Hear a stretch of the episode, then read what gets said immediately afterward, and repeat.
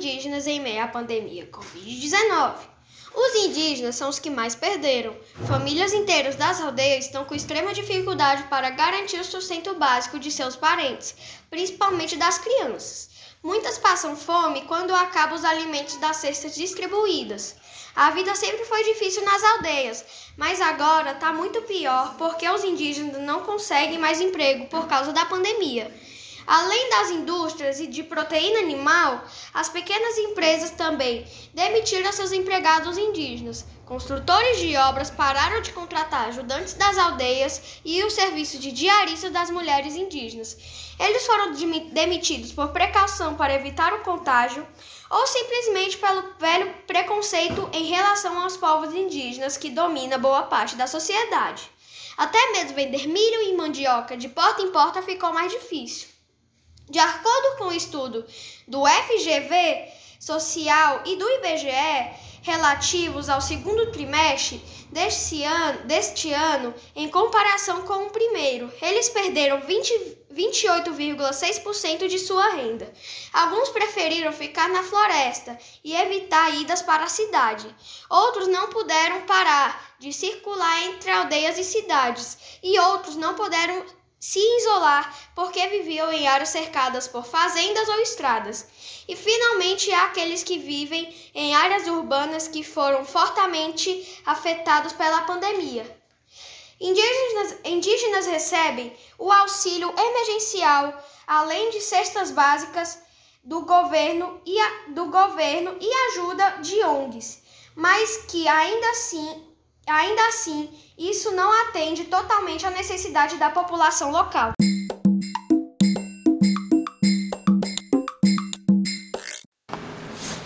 Olá, meu nome é Gabriel. Eu vou falar sobre uma forma de renda dos índios. Eu conheci um homem chamado Arapurujo Caíba. Ele é da tribo dos Tapebas que se localiza no município de Calcaia, em Capuã.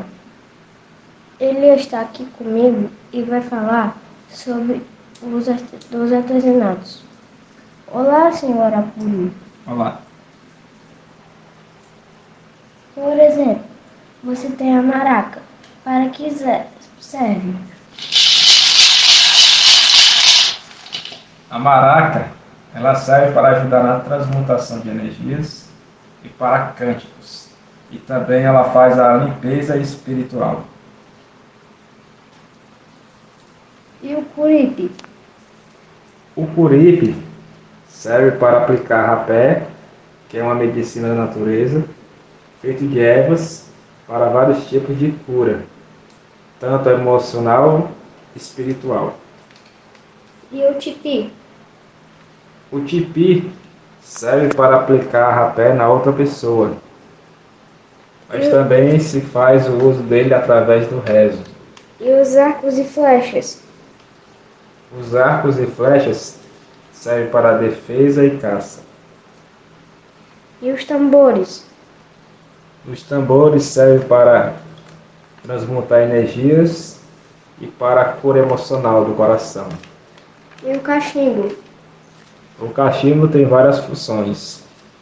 Uma delas é a limpeza através da fumaça e transmutação de energias e também para invocar os ancestrais. E os colares, as pulseiras e os cocás? O cocá, ele serve para ajudar na ligação espiritual e para representar a ancestralidade. E as pulseiras e brincos servem para se enfeitar e se caracterizar com os ancestrais. E como você está vendendo os artesanatos? Vendíamos antigamente através de pessoas que visitavam a tribo. Agora estamos vendendo através da internet, que é, não é a mesma coisa como antigamente, as vendas estão baixas, mas é a única forma de nós vendermos de hoje em diante. Obrigado.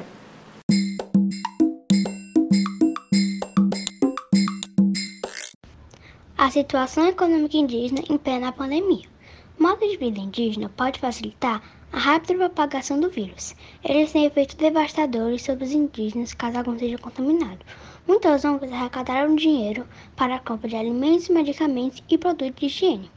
A principal orientação das autoridades na pandemia é o distanciamento social, mas isso afeta de diversas formas a renda da população indígena.